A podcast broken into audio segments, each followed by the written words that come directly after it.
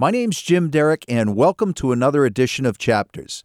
On today's program, we're going to talk about the importance of developing social and emotional health in our children. As most are aware, the opioid epidemic has become our nation's number one health crisis. Old drug prevention campaigns like Just Say No have proven to be ineffective. In studio today, we have two guests which are uniquely qualified to talk about strategies that are working. Michelle Palladini is a school resource officer with the Norfolk Police Department. Also joining us in studio is Derek Getchell, a man in long term recovery from substance use disorder. Derek will share with us his story in the hopes that others may learn from his experience. All that more coming up next on Chapters.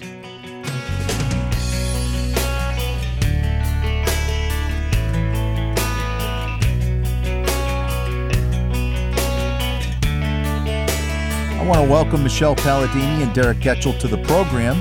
Uh, we're going to talk a lot about the development of social and emotional intelligence in our youth today. And uh, both Derek and Michelle offer unique perspectives on this important issue. So, welcome. Um, Derek, I was wondering if we could start with you. Could you tell us a little bit about your story growing up and, and going through the Franklin schools? Yeah, growing up in Franklin, I for most of my life, I, I felt like I came from a, a, happy, healthy home. I was active in a lot of sports, playing a lot of sports as a kid. I was at the, on the football field, on the baseball field, on the wrestling mat. Um, I remember my mother was a good cook. My dad coached my sports teams, and I had a younger brother who was doing the same thing. So I felt like I came from a united family uh, that was heading the same direction, and, and I enjoyed my experience growing up. Yeah, so so you had a real nuclear family. Um, traditional suburban town. I've heard you call it a cupcake suburb.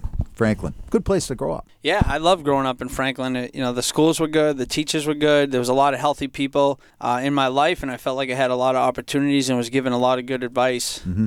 So, at some point in, your life. Um, things started to unravel a bit. You were a great athlete in high school. Uh, looking back, very, very well liked. Um, good family. All from from all outside uh, uh, viewpoints. I know I remember your dad coaching on the baseball fields. Everything seemed fine, but but things were a little bit difficult for you. Yeah, as I got older, um, my family dynamics started to change. My father um, fell into his own problems with substance abuse, and uh, it went from a very happy home to a home that was kind of divided. My mother went from being happy and go lucky and I just could feel this like strife that was mm. going on within the home. And how old are you at this point? I was probably about 13 years old. 13, okay, that young, young age. Yeah. yeah. And um, what I did with those emotions was I, I didn't admit that I had any negative emotions going on. I didn't admit that any of these things were bothering me. I kind of held them all, held them inside, uh, hoping that they would go away and hoping that my family would just naturally, you know, find its own solution to the problems that were occurring within my home. So I assume you're the oldest brother. You're yeah. the oldest in the in the household, and you're known for you really identify as an athlete.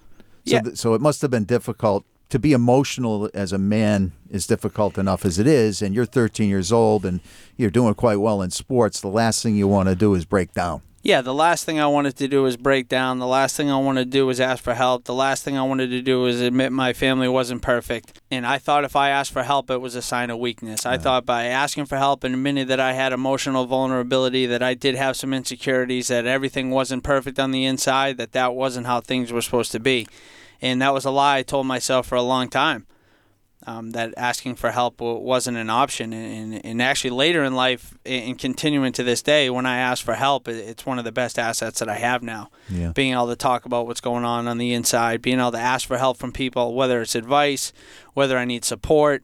Um, in, in all assets of my life. You know, in, in the, the show, this show is called Chapters, and it's really about talking about people about um, the continuum of their lives and the narratives of their lives. And the reason why today fits in so well is we're talking about social emotional health for. Uh, young and old people. I mean, any if there's no time you can't start learning about it, right, Michelle? Mm-hmm. Absolutely. Yeah, and so I mean, so here's Derek at 13 years of age, um, and and this is setting up a real problem for you and the problem is rooted in your emotions and your inability to reach out for help. Yeah, the problem that I that I ended up having with substance abuse and, and with alcoholism, for me, they're, they're the same thing. Mm-hmm. Is I had a lot of emotional unmanageability, mm-hmm. or my life became unmanageable, and my alcohol and substance abuse was certainly a part of that. But the driving force behind the alcohol and the substance abuse was my inability to handle negative emotions and negative thinking. Right. My inability to ha- process those emotions in a healthy way and deal with them so that they weren't reoccurring or they weren't reoccurring as often, and then find solutions and healthy ways to deal with those emotions. Mm-hmm. But instead, for someone like me, I started drinking at a young age. I did it in an innocent fashion. I thought it was going to be fun. I thought it would make more people like me more. I thought it would increase my popularity. All those things. I thought it would really increase, like improve my social life. And um, as I got older, it started to progress, and I drank more and more. And I and I started to hang out with people who were doing other types of substances, whether it be cocaine, painkillers, um, and then I got addicted to painkillers like a lot of people have, and it led me to um, to a, a, heroin addiction, and, and it continually, progressively got worse. And the emotions that I never dealt with at a young age also continued to get worse and progress along with my alcoholism and addiction. So, hearing you talk about this now, um, if if we're talking to educators, if we're talking to people like coalitions or or anybody that's out there talking to the public, a lot of times we start talking towards the end of your story. In other words, we start talking to kids about, hey, don't do pain pills. Don't pick up a joint. Don't pick up beer. You never know. You never know what's in a joint. You know, harder drugs. We start talking out, way out on your story there when you've identified that the problem was back at 13 years of age in social emotional health. And, and that's that's fascinating to me. Michelle, I want to bring you into the conversation. You have a tremendous amount of experience teaching social emotional health with both your uh, school resource officer position, but you're uniquely qualified with your your LEAP program. Can you tell us some something about uh, LEAP? Sure. Uh, you know, I identified the same problems um, that you know that Derek indicated that a lot of our kids um, really don't know how to manage their emotional health, and unfortunately, our, you know, our school systems are are burdened with you know testing and, and kind of the core curriculum requirements, math, science, history, English, that our kids aren't receiving emotional health. So I thought we already have officers in the school. Instead of standing in front of groups of kids saying drugs are bad, you know, what can we offer our kids that really gets to the root of the problem? Because let's face it, our kids know drugs are bad. We need to start getting to some of these root problems, which is the social emotional um, health and welfare of our kids. So that's really where the idea for the LEAP program was born. It's it's it's uh, actually it's it's wonderful that we've evolved to this level because we were talking before the show about the just say no campaigns mm-hmm. and that that sort of attitude.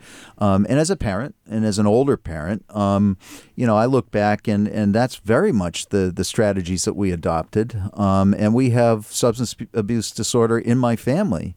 Um, so it happens to people all types of people all walks of life um, knows no boundaries and I think, uh, like any good science, this is an evolving science, and so now we we're working our way backwards towards this social emotional component and hoping to bring communities together, talking around it mm-hmm. about it around this LEAP program. LEAP stands, by the way, for leadership, empowerment, awareness, and protection.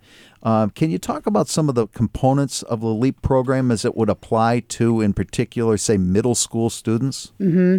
It, we really target the middle school age because, as we've kind of already discussed, this is really where things start to shift and evolve. We know that kids at that age, there's a lot of changes happening in the brain. And if you actually look at the neuroscience from a developmental standpoint, a lot of our kids, you know, are really going through some, some difficult um, times in their life that they can't identify what's happening in their brains. They can't even identify the emotions that they're having. So, how does kind of the LEAP program fit in there? When I first developed it, I, I thought of having the P stand for prevention um, instead of protection.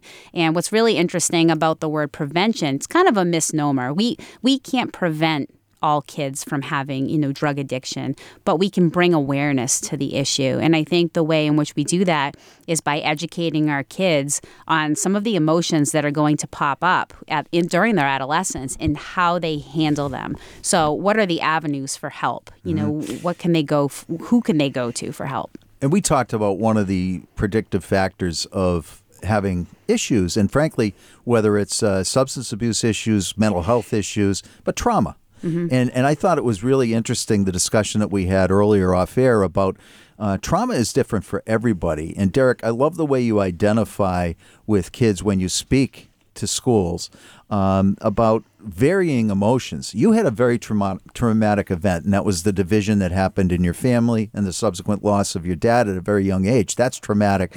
But trauma for everybody is maybe for it's for somebody walking down the hallway and just not feeling right about themselves or having no friends or feeling lonely. Would, would is that what you drive at? Yeah, there's a there's a saying in the in the recovery community that you know my story is the worst story. It's because it's the one I lived. So every single person has a, a different perspective on life, and, and people deal and handle negative emotions or trauma, however you want to phrase it, in, in different fashions. And what what one thing might bother somebody to a certain extent, but it might be really causing someone else a severe amount of unmanageability. And they all vary, but but we all as a as people, we all have certain things that we can deal with and certain things that we don't deal with as effectively. And Michelle alluded to a little while ago that, that some people will pay the consequences for not dealing with trauma through going through a substance abuse experience or, or going through a really traumatic event and then not dealing with it and then they end up trying to seek solutions to how they feel through drugs and alcohol and that's how they pay their consequences for not dealing with it. And someone else who's walking through those same halls as a kid might go through a traumatic experience. They might never get to the depths of alcohol and drug addiction but they will pay the consequences in their daily lives by not dealing with negative emotions through the amount of peace of mind and contentment that they have on a daily basis. So, what we're talking about isn't so much just substance abuse, it's about feeling content and happy and peace of mind in your own skin and being able to process and deal with the things in life that don't go your way. You know, th- that is like that's the best advice I think a parent could possibly hear and, and, mm-hmm. and give to their kids. I know that I used to use the following uh, metaphor with my kids. It's like taking a peanut butter and jelly sandwich and just squeezing down on it. And the peanut butter and jelly are your emotions, negative emotions. And there's pressure. The pressure is not dealing with those. At some point, it's going to spill out and it's going to come out in some fashion. Some spills out in substance use disorder, addiction, alcoholism, etc. Some wind up having anger issues or, or mood disorder or a whole host of things can happen wrong. Failed marriages, eh, on and on and on and on it goes. So we're talking about just good emotional hygiene here. And, and that's really what we're talking about. So, Michelle, um, you take the LEAP program and you actually use this model to train other school resource officers in other communities. Mm-hmm. And, and teach them how to become Michelle Michelle Palladini's. Right. Right. So it's taking it's taking the model and making it applicable to any community, anybody who works with youth, Mm-hmm. um, so that this this model and these methods and the curriculum can be replicated to, to help even more kids than you know just here in our, our small community. Mm-hmm. Yep. So um, we we are launching. I say we. The Safe Coalition is launching a speaker series, um, which actually started with Derek Getchell in the schools last year to tremendous success. Um, and we have um, uh, you have received many many requests, Derek, for for more speaking engagements, and as a result of that. Um, you're partnering up with Michelle. Michelle, I, I'm just curious as to pieces of advice, little nuggets of advice that you would give parents along the way, because we're speaking to both parents and kids. Obviously, middle school kids are going to hear things differently than parents. How do you talk to parents about getting in touch with their kids' social emotional health and healthy ways of, of talking to their own children and mm-hmm. teaching them about it? It's really all about connection. Um, we we live in a society that is so disconnected. Um, we don't even know we need connection. Um, we're living fast-paced lives. Everybody's going from point A to point B, and we're not even seeing you know the journey in between. So really, how do you connect with the kids in a way you know that's truly authentic? Okay. Truly authentic, authentic authenticity.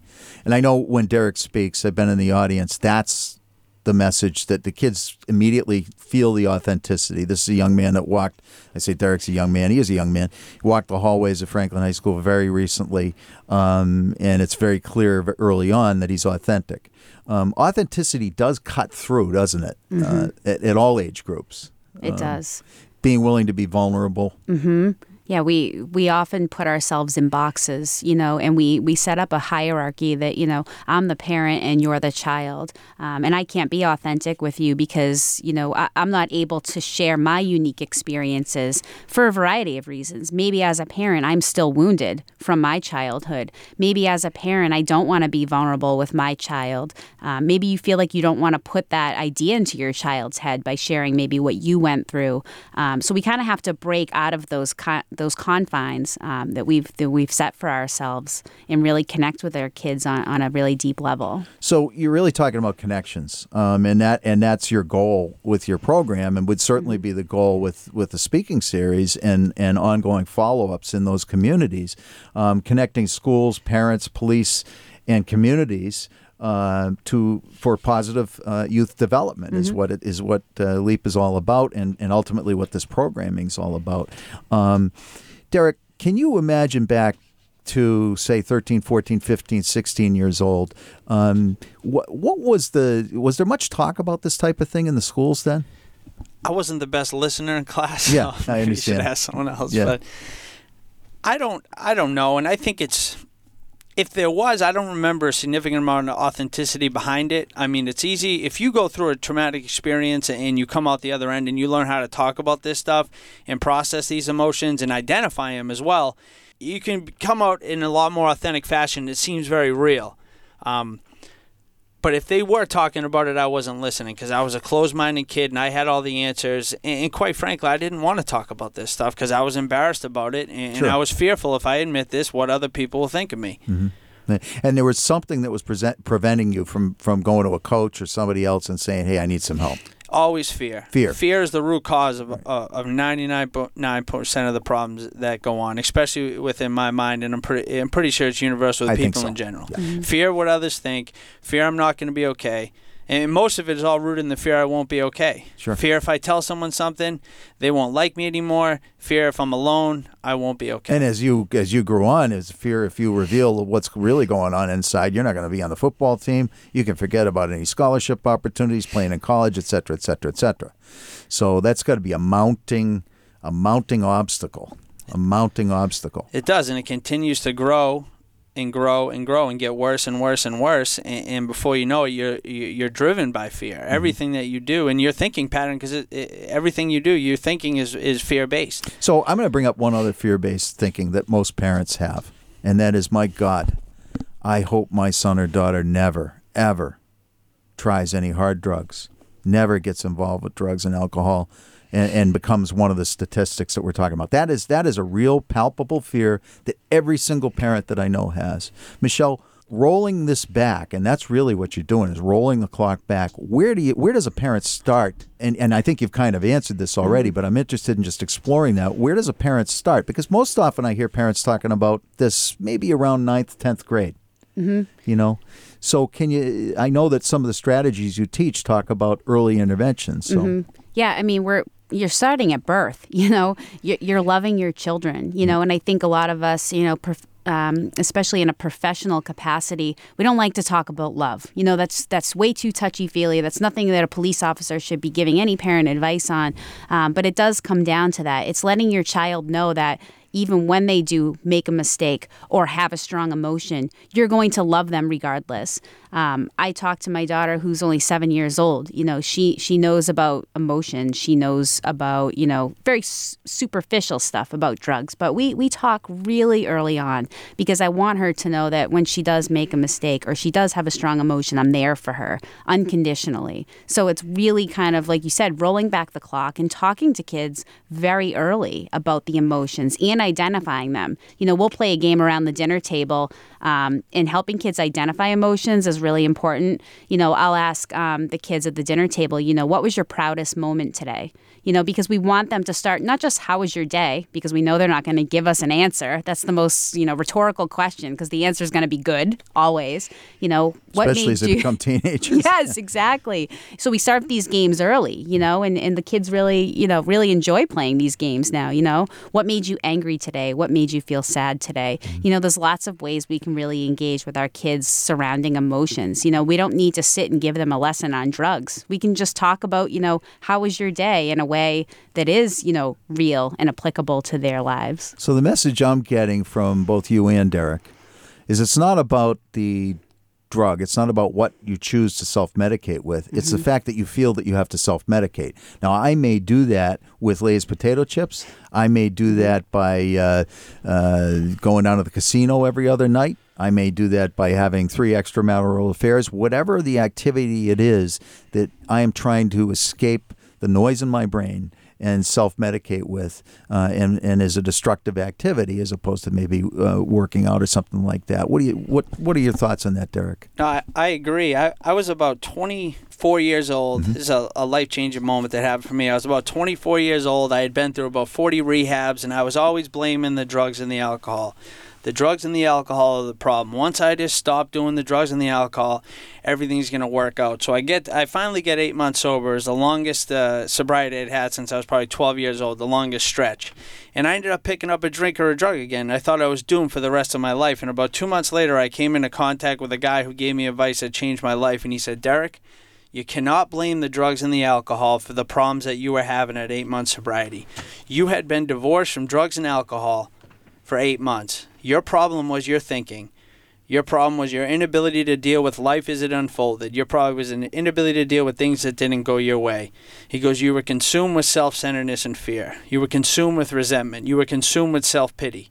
You need to find a way to process those emotions so you feel content. And he said, When you feel content and happy in your own skin, you will never feel the urge or the desire again to pick up a drink or a drug. If you want happiness and contentment, you need i- i- in sobriety. You need to find happiness and contentment, and you will never need to self-medicate again.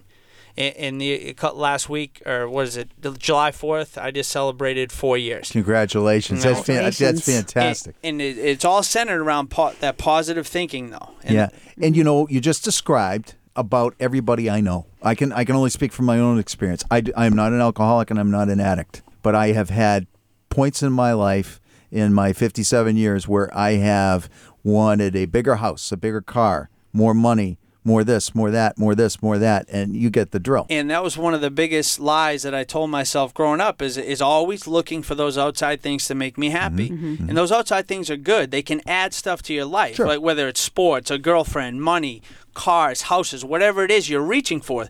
Those are good. It's good to have goals, but when they're the sole source of your supply and that's where all your peace of mind's coming from, those things are always moving parts. Those things come and go as we go. Relationships come and go, jobs come and go.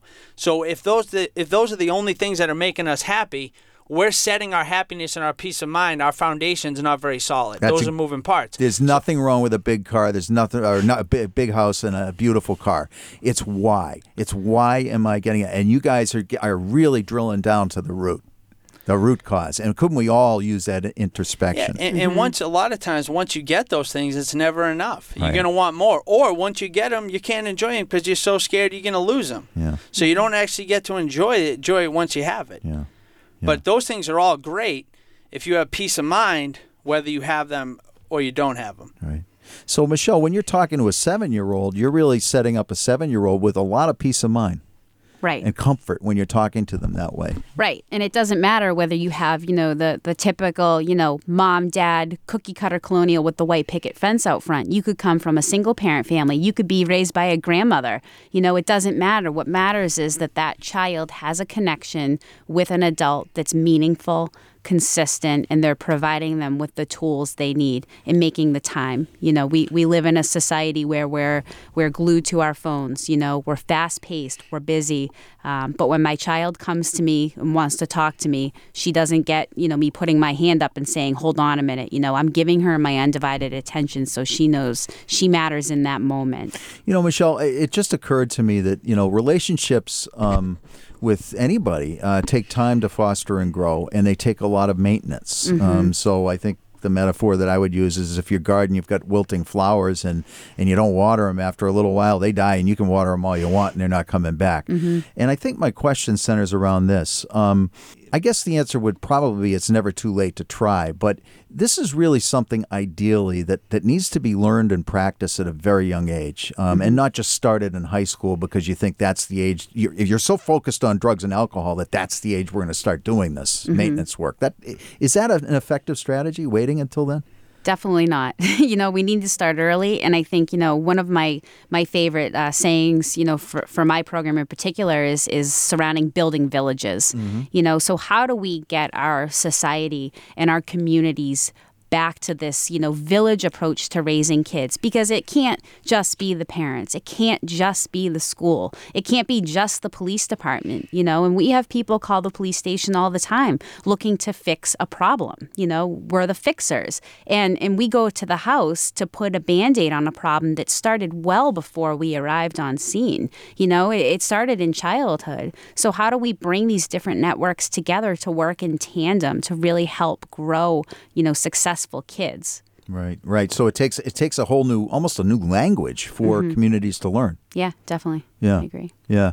And Derek, you're a coach. Uh, now you're in school. Uh, it took a lot of work for you to get there. And I've heard you say there's one thing you value more than anything else, and you put before everything else, and that's peace of mind, Yeah, pe- peace of mind today is the most important thing to me. regardless of the fact that you are kind of in a place in schooling and, and you've got this wonderful coaching career that you thought you'd never get back again. Yeah, I didn't think I would ever get. Once I admitted I had a drug problem, I thought I would never get a job again for the rest of my life. But that's all that self-centered fear that some that existed within my thinking. But um, when I'm when I have a clear mind and I'm focused on the right things, when I have peace, when I have peace of mind, everything else works out just just fine. Yeah. So I mean, I, I, I just want to emphasize this, Derek, in case we've got kids listening, uh, or parents of children that that uh, and, and they could be young adults or adults as well, adult children. Um, you know, a lot of people would may be suffering from the thought that it's too late, that my son or daughter's story's been written, um, and I, I just want you to comment on that because peace of mind is available to people. No, totally, and there's always hope. And whenever, and, and this is hard for for people to understand. And I've watched drug addiction since I was 15, mm-hmm. so I've had a lot of a lot of experience and exposure to this. But when I hear people talk about, especially when it comes to substance abuse and alcoholism, and they talk about painful stories and painful experiences, I actually get not ex- excited. Is not the right word, but I know that pain is the greatest motivator that's going to cause someone to become willing to change. And when the pain of using drugs gets great enough, because at the beginning there's some rewards. It can fill the void. It can make you feel content, but that's very short lived. And then what happens is people continue to take the alcohol, continue to take the drugs, and the alcohol and the drugs no longer fill the void. They no mm. longer stop the pain. And then someone is, eh, they can't get high and then they can't stop feeling the pain anymore. And when they get into that destructive lifestyle, it can become very painful, very lonely, very unmanageable. And that's when people become willing to surrender. So the more pain that someone experiences through addiction, the more willing they're going to be to accept the help and become open-minded and admit that they actually need help. Yeah. So pain motivated me to change. I I love that, man. I, I, I, I really do because what you're talking about is resilience. You're talking about developing resilient, right, Michelle? And, and how, how would you define resilience? And through Derek's story, It's the ability to to bounce back, the ability to find that strength within yourself, you know, to handle anything that comes your way. You know, that's that's why we're building strong kids. That's why we need to come together as a community to help people grow in resilience, to know they're going to be supported. and, and a lot of where where I got a lot of my resilience from and learning how to deal with life and life on full was asking for help. And I always thought to be resilient, you had to be independent. To mm. be resilient, you had to be you had to have, walk with a tall chest. Everything that bothered you deflected off you. Nothing got to you, and you just strolled through life and you handled everything fine. When I started asking for help, when I and this goes for my parents as well, or my mother as well, when she started going to support groups to deal with what I, I was going through, so she could learn how to treat it. When she asked for help, the family learned how to deal with the problem. And when you learn how to deal with the problem, you start living in the solution. whatever the problem is. Whatever the What- eh, problem whatever is. the problem is, But asking for help is huge. Yep. Yep.